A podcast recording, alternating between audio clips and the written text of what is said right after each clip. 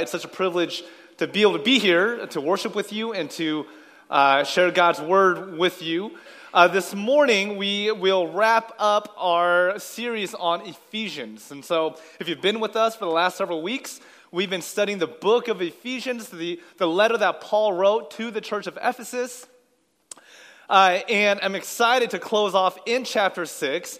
I'm going to read this to you and then we'll get to work, but just know that chapter 6 is a little, it gets a little interesting uh, and a little bit weird. So it might get weird this morning, but I hope that's okay with you uh, because it's in the scriptures, and, and so therefore uh, it's something we got to talk about. So uh, it is in chapter 6. We're going to start from verse 10 all the way down to 17. And so you can just read along, you can listen, you can look at the board, uh, the wall. But here's what the word of the Lord says it says, Finally, be strong in the Lord and in the strength of his power. Put on the whole armor of God so that you may be able to stand against the wiles of the devil. For our struggle is not against enemies of blood and flesh, but against the rulers, against the authorities, against the cosmic powers of this present darkness, against the spiritual forces of evil in the heavenly places. 13. Therefore, take up the whole armor of God so that you may be able to withstand on the evil day, and having done everything to again stand firm. You'll notice that Paul uses the word stand several times over, and even in the original language, Greek, uh, it's the same word. So just pay attention every time he says the word stand. So 14, stand therefore and fasten the belt of truth around your waist, and put on the breastplate of righteousness. Uh, as shoes for your feet, put on whatever will make you ready to proclaim the gospel of peace. Uh, with all these, take the shield of faith, uh, with which you will be able to quench all the flaming arrows of the evil one. Take the helmet of salvation and the sword of the Spirit, which is the word of God. Let's pray. God, thank you so much that you've brought your word to us to learn, to grow, to implement in our lives in order for us to thrive and live a life that you've called us to live. And, and sometimes that uh, requires talking about and wrestling with and navigating through uh, areas that are uncomfortable, that are, that are strange, that the things that we may not always talk about, but are real. We face every single day of our lives. This wrestling between the powers, between good and evil, between you and Satan, the evil one, we know and we can rest assured that you are even more powerful and even more strong and that's the hope that we cling on to. We thank you. In your name we pray. Amen. Uh, I would say when I, when I think about all the lessons that I've learned in my life, uh, there's been several times, for better or worse, where someone would come to me and say, and say, Prentice, whether it's my parents or some good friends, would say, Prentice, uh, I have to tell you, the world is bigger than just of yourself. Okay, now this may be during times of selfishness or, or things where I just feel like it's all about me, uh, during seasons where I think uh, these hardships only happen to me or good times only happen to me or whatever it is. Uh, there's been moments in my life where someone comes up to me and says, Prentice, the world is bigger than just of yourself. And, I have to say, thinking back at those very words, uh, those were the biggest teaching moments of my entire life. And, not only just to me in, in my life, but uh, especially in context of my faith my relationship with God and how I understand even the basis of Christianity that in our faith and the way we understand God and where God has placed us, we all have to understand that the world is bigger than just of ourselves. I know it's hard to forget, remember that. I know that's hard to, to even admit that because we, we live in a culture where the world is all about us ourselves. We're consumers. The world trains us to be consumers. We go around the shopping malls, we're on the internet, we're on the ads. Uh, you know, even churches these days uh, being very consumeristic, uh, where we ask the question, well, what's in it for me? The, the society and our culture teaches us that it's all about us. But what the scripture, and especially what Paul is saying, uh, is this bigger picture of saying, hey, first of all, you have to understand, Prentice, and, and everybody else, and even the church of Ephesus, the world is bigger and is filled with things that are bigger than just of yourselves. And so here's where I'm going with this and this idea is that as Christians, we cannot ignore this reality. We, we, simply, we cannot ignore this reality that there's real powers. Okay, I know this is where it's going to get kind of strange. There's real, real powers at work that are bigger than, than what our eyes can see, that our brains can comprehend, that our hearts can even wrap around. And, and, and, this is where I say it gets a little weird whether you're a Christian or not, or whether this is your first time at church or you're new to this thing. You have to know that uh, as people of faith, th- this is a real thing. And we really believe these are things that we wrestle with, whether you acknowledge or not, uh, every day of our lives. It's this idea that there's real power, or, the, or the, what Paul says, cosmic powers and authorities. Uh, it's this word cosmos katore, which is the only time cosmic katore is in the Bible at all, one time, and it means uh, divine powers. And we wrestle with this every day, whether you know it or not. And, you can call it spiritual battles. We go through spiritual battles. You can call it spiritual warf- warfare. You can describe it as, as good and evil, Jesus versus Satan. Uh, and, and again, this may sound very uncomfortable to you and, even borderline scary because these trigger words like exorcisms and, and all these weird things happening. But the reality is, and this is the most dangerous part, is that the way that this battle happens, the way that good and, and especially evil exposes itself, is through subtle ways. And again, we engage in this almost every day, though intimidating and scary as this issue or subject is. I mean, isn't this the very reason that, that, we, that we pray? Again, for those of you that claim to be followers of Jesus, prayer is an important aspect of our lives. And, and what, what is it that we do when, when we pray? We ask God for healing. We ask God to, to reveal something.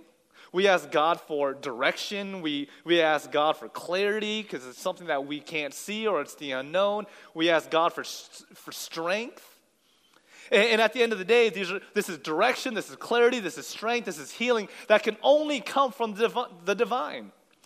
In, in other words, it's only something that can happen supernaturally. And whether you want to say that or not, that's exactly what prayer is. It's understanding that the world is bigger than ourselves. We can't handle this. We can't go through this. We can't find solutions to this. We can't bring our own healing. So we say, because we acknowledge that the world is bigger than ourselves, we have to call to a higher power that is more powerful and stronger and more divine than our own selves. And essentially, that's what prayer is. So every time you pray, which hopefully is every day, while you're driving, while you're sleeping, while you're awake in the mornings, and while you're speaking to God, you have to understand every day you're engaging in this spiritual cosmic battle. Cosmic powers, cosmic struggles, this wrestling, this navigating that is happening right in front of us without us even seeing. And, and as followers of Jesus, we do this through, through, prayer and through other ways, but you have to acknowledge that in, in, this world that we live, it's not just within Christianity that we, we believe this. I, I mean, have you ever heard yourself say, or, or maybe someone around you say things like, man, I think, I think the universe is just against me today. Or I think the universe is for me today. Or, or if you ever said something like, uh, or heard someone say, oh man, I just feel like there was a, like there was a higher power that, that, that led my decision. Well, even if they're not Christians, they would they'd use language of that sort. Or, or my gut told me. My gut told me to, to do this or say this, and it worked out. Or something inside of me just didn't feel right. I mean, we hear this all the time. And, what I would propose and submit to you today is that this cosmic power is more visible and more alive and more real when, and especially when, Jesus is at display. See, see we, we understand that cosmic powers and spiritual battles, uh, and really Satan, dealing with Satan is a real thing. And I would say it's more real, and it's never more real than when we display Jesus. Than when we display, not just speak of the gospel, of the good news, of, of evangelism. That's not what it's. Anytime we act and look like and treat people and love and serve uh, and be generous the way that Jesus is, oftentimes, and you'll notice in your own life, when you're trying to do what's good, what's right, what you believe is holy, what you believe God has called you to do, I can't speak for every situation, uh, but it's no coincidence that when that happens, something happens. There's a problem. There's a conflict. I mean, we experience this every. You may have experienced this this morning when you wake up and you, and you said to yourself, "I don't want to go to church today. I don't want to, you know, make the drive. I'm too tired." And there's every excuses in the world. And again, I'm not just boiling this down to your church attendance, but I'm saying some of us may have experienced this this morning without even knowing it. And, and, I would tell you, though, I can't confirm every experience being uh, a spiritual battle or just, just you're just tired. Maybe you're just tired. And, and so I can't diagnose every single problem, but perhaps some of you guys have experienced this just even this morning, waking up saying, Man, I don't want to go to church this morning. Could I submit to you that perhaps, even right then and there, you were going through a spiritual battle? You know, again, it's not just uh, during times of church where you, you, feel contested, where you feel God's word and God's calling to you is contested, but uh, when you've decided to, when, when you want to be generous rather than greedy. Sometimes that's what God calls us to do. And we feel like sometimes that, does, that doesn't always work. It gets messed up. See, some of us, we've tried to do what's right, and it didn't work out. Well, what happened? Well, some of us, you know, we, we try to love others and treat others the way that Christ calls us to do. Like, and you say to yourself, you know, I'm just going to love. I'm just going to forgive. I'm just going to pursue because that's what God calls me to do. But then there's a fight, or there's an argument, or there's people being disgruntled or unwilling to forgive on the other side. Or, or again, there's times where you just want to give and be generous because that's what God has called you to do. And yet that backfires somehow. Or, or there's times where uh, you, you feel like in your jobs you want to take a shortcut, or you want to cheat, or you want to pursue this temporary satisfaction, but you say, no, I'm going to do what's right. And yet it doesn't pay off.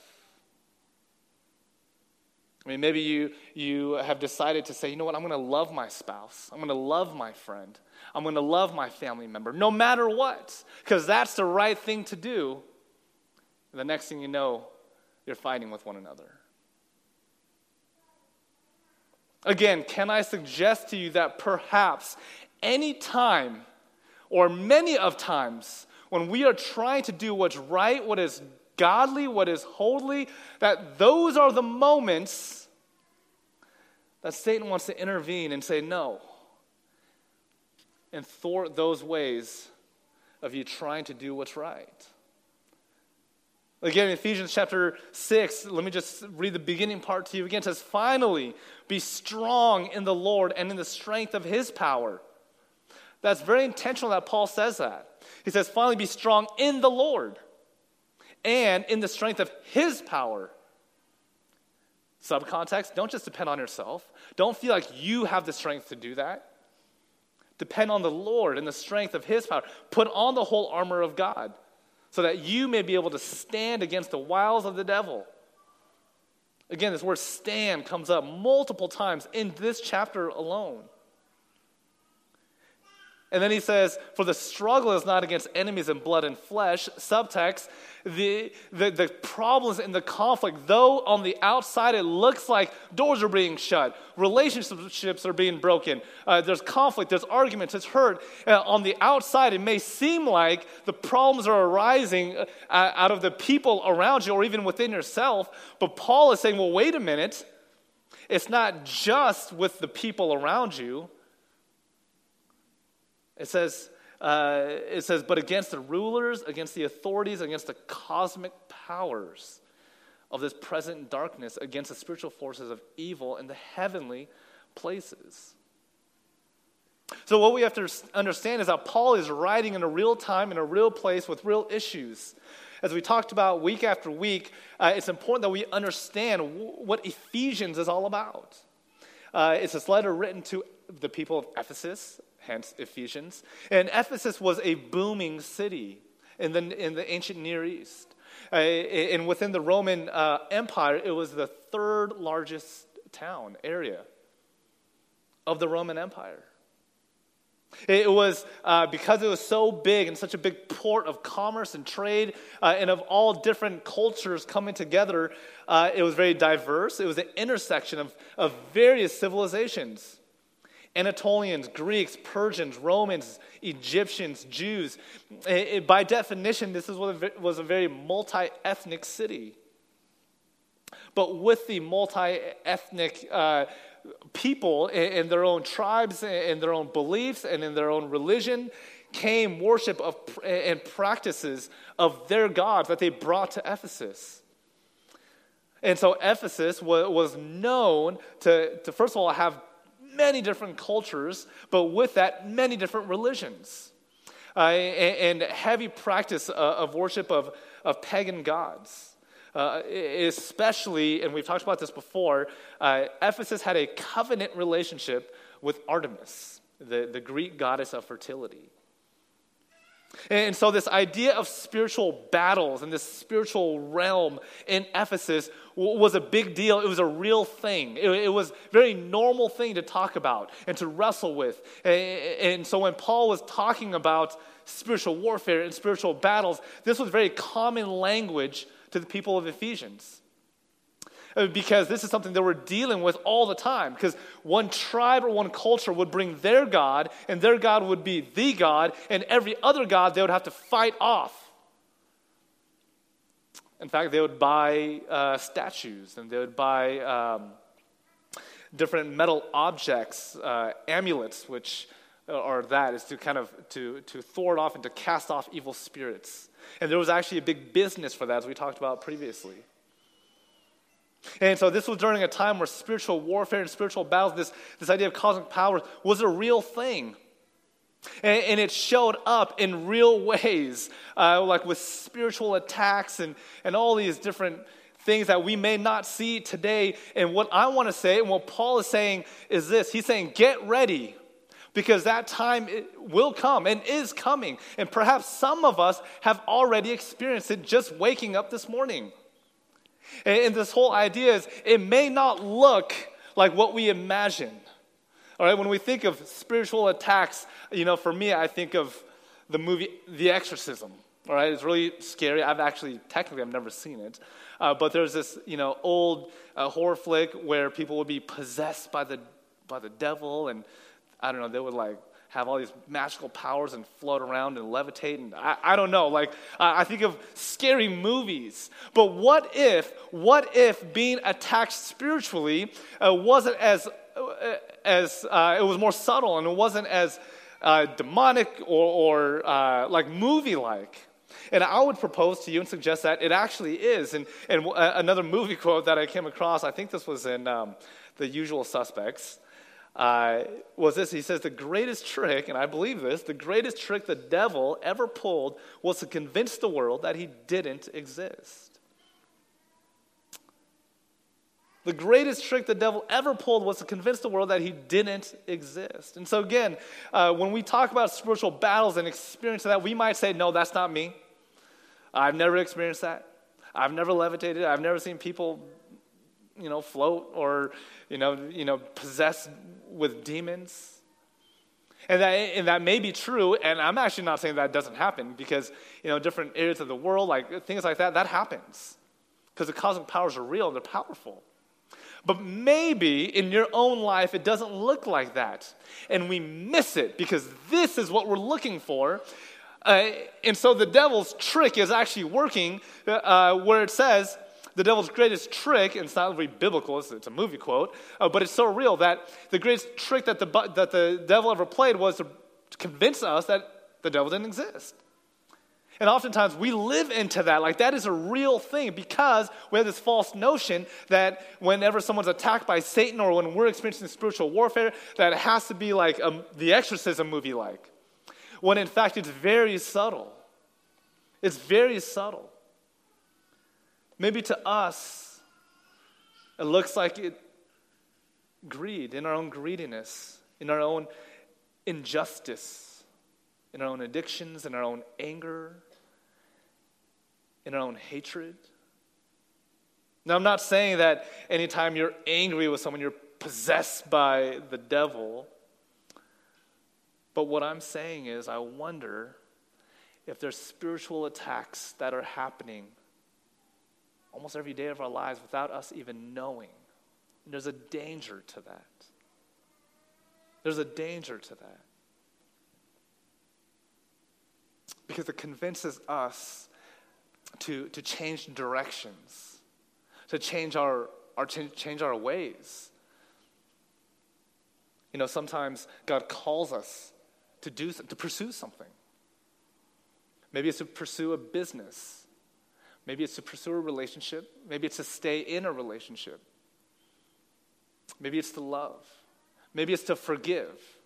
These are all things that are the fruit of the Spirit. If you want to look like Jesus, if you want to know that this is of Jesus, go to Galatians, go to the fruit of the Spirit patience, peace, kindness. These are the gifts that come from God. This is how you kind of have this evaluation. Okay, is this of Jesus or is this not of Jesus? Is this of evil? Is this of Satan or, or not? And I would say the first test is go to the fruit of the Spirit in Galatians.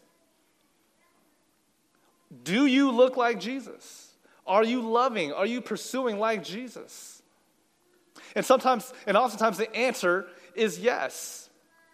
And if the answer is yes to you, you have to be prepared to be, quote unquote, attacked or to be thwarted or to have contest with the devil. It's just a reality of our faith. And so, again, going back, if you feel like God has called you to do business or to start a business, keep going. Don't stop. You are going to get resistance. Doors will shut. People will tell you not to do it. Uh, finances might get messed up. Something might happen. But if that's God's calling for you, do not stop. Keep going. If a relationship or a marriage or, or whatever it is, it's hard. And there's these voices. I can almost imagine like Satan and devil. I know we see this in cartoons, but there's almost a little bit of a reality to it. And so oftentimes we're being pushed or tempted to go ways that are outside of what God wants us to do. God calls us to love and to forgive and to be in covenant with one another. And yet there's this voice that says, no, go, go, leave, leave, argue, fight, bicker, whatever it is. And God's like, no. And I would argue, maybe you're feeling attacked. But keep loving. Maybe you need to forgive somebody and you want to forgive somebody, but there's that temptation of you saying, No, I don't want to forgive because then that person will win. There's ego, there's pride, whatever it is. And then you have to decide do I want to forgive this person or do I not want to forgive this person? Well, God calls you to forgive. God calls you to forgive. The, the whole idea is this the idea is that when we pursue what we believe that God is calling us to pursue, you better get ready for attack, for resistance, for even closing of doors.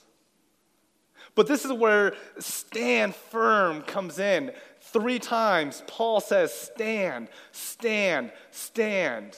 And, the way that Paul writes this idea of stand, he writes it in this phrase, stand or stand firm or withstand, with this idea and this assumption that something is trying to knock you down. And so Paul is saying to all of us, especially to, to Ephesus, is that there's going to be people that are going to try to knock you down. There's different false religions, there's different pagan gods, there's different uh, even metal artifacts. There's people that don't want your religion in this city. These are the people that are going to stop you from proclaiming the gospel. Even Paul was sent to prison for proclaiming the gospel, the good news, the healing, the resurrection of Jesus. And even in his own experience, Paul says, you're also going to experience thwarting and conflict and pushback. But stand firm, keep going. But he says, don't stand firm on your own powers because then you're going to fall. He says, stand firm in the Lord, in his strength. Remember a few years ago, we were, I was watching TV, and it was during one of the hurricanes in Florida. And it was a, it was a tragic scene where uh, this news person caught footage of the winds and the, and the water. Someone was in the floods, uh, and there's cars being wiped down into the street. And I remember uh, the news person caught on film this person grabbing onto a stop sign.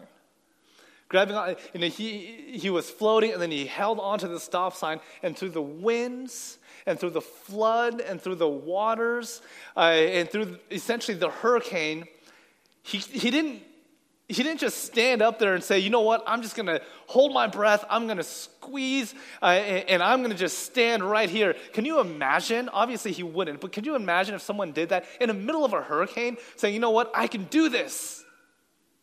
Well, what do you think would happen? Clearly, that person would be wiped down with the cars. But he says, uh, you know, I can imagine this person in the flood saying, you know what, I can't do this alone. I see a post, I see a, a, a stop sign that is in concrete, that is, that is, you know, has foundation, that is planted into the ground. I'm going to hold on for dear life because I'm going to stand, I'm going to withstand the winds and the, in the, the hurricane and the waters and whatever it is. I'm going to stand firm right here. And he survived.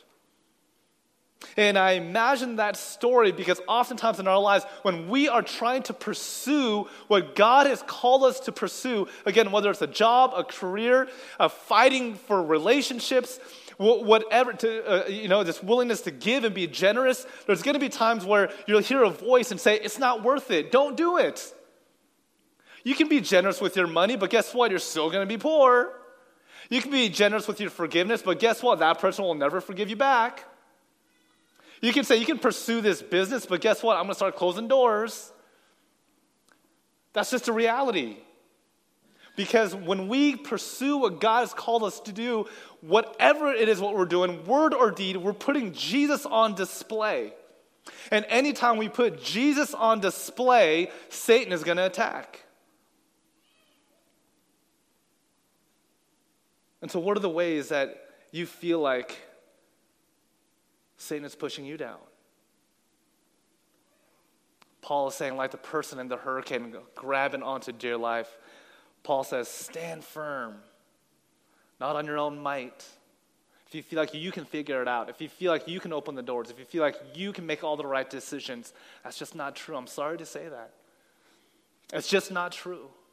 And that's the very reason, especially us as followers of Jesus, we pray, we say, God, give us wisdom. Because going back, what we're saying is the world is bigger than of ourselves. So, God, help me. God, direct me. God, give me strength.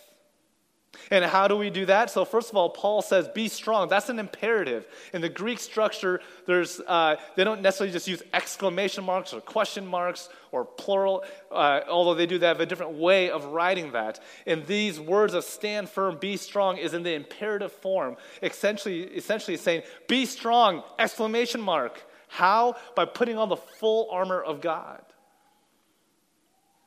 See, this word armor is used a lot, especially in the first century, because other false religions and other false pagan gods of worship of Artemis, they would have different type of armor to protect themselves from evil spirits of different gods. So they would, you know, go to to um, to these shops where there are people that would sell actual armor, believing that they would thwart off evil spirits of the day. And Paul is saying, you know what? The armor that you need is not of, the, of what the world offers, because oftentimes the world offers you a lot of armor. Hey, you know what? Forget God's will. Man, you can be rich. There's armor. Forget God's will. You can, you know, you can, you don't have to forgive. You can live your life, just you and the people that look like you, the people that eat like you, the people that breathe like you, the people that dress like you. Just go over there. You don't need it. Or, or the armor of fame, of status, of upward mobility, of relationships. Oftentimes, we substitute that as our real armor, just like they did in the first century. And what Paul is saying, no, no, no, the armor that you need in order to continue to fight for what God has called you to do is the armor of God. And there's a whole other sermon that I can do just on this armor, but he says, take up the truth, the belt of righteousness. Right, he said, take up truth, righteousness, put on shoes, t- take the shield, take the helmet, take the sword. And I love that he kind of goes down. Obviously, there's much more that you can do to prepare yourself, but he highlights a, a, a few things uh, by itself. He says, Therefore, take up the whole armor of God that you may be able to withstand. Uh, and then he says uh, in verse 14, Stand therefore and fasten the belt of truth around your waist. You know what the truth is. And if you're convinced that God has called you to the truth to pursue something, that is your foundation. And, and, and, people always say, well, how do I know that what God wants me to pursue? And oftentimes I would say that what God calls you to do will never contradict the scriptures. Oftentimes the scriptures is the first place to look. And so when you're like, oh man, I think, I think it's the devil, I don't know what to do. Should I, should I steal from that store or not? I don't know. And I would say, that's probably not God's will for you. So, what is the truth? What is the thing that God is calling you to do? Stand firm. Fasten the belt of truth around your waist and put on the breastplate of righteousness. A better translation in the Greek for righteousness is justice. Not only do, do we need to seek the truth, in order for us to know what God's will is, we need to seek the truth, and that comes through the scriptures. And then it says, pursue justice. Pursue justice. Righteousness is what uh, the Bible says here. And oftentimes this can be thwarted by Satan. Have you ever seen injustice? Whether systemically, whether it's in your schools, your work, your neighborhood, discrimination, racism, homelessness. Have you ever seen injustice?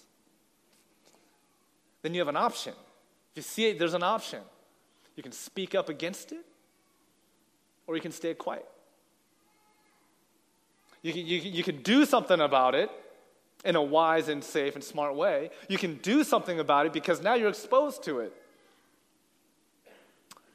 Or you can be silent, or, or walk away, or worst of all, pretend it never happened. And I love how Paul actually exposes that. There's a lot of things you can do to stand firm, there's a lot of things you can do uh, to be strong in the Lord. He says to seek truth, seek justice. Seek justice. What does God want for you? What does God want for the world? What does God want for your neighbor? That is what we should pursue. Speak up. He says, put on shoes to go to proclaim the gospel. That means have courage. So seek truth, pursue justice, have courage to implement it, because if you don't have courage, that can lead to falling of what Satan is pushing us to do. He says, the shield, go with confidence. Put on the helmet. And I love this part the sword of truth, which is the word of God. At the end of the day, what Paul is saying is you can go into the world. You don't have to be afraid because God has already prepared you for this spiritual battle here on earth.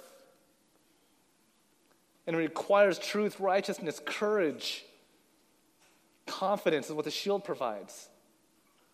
And I love that there's this all encompassing uh, ideology or the, this matter for Paul is to take the shield to block the flames and the arrows of whatever things come at with whatever things that come at you. God has given us the armor to put on.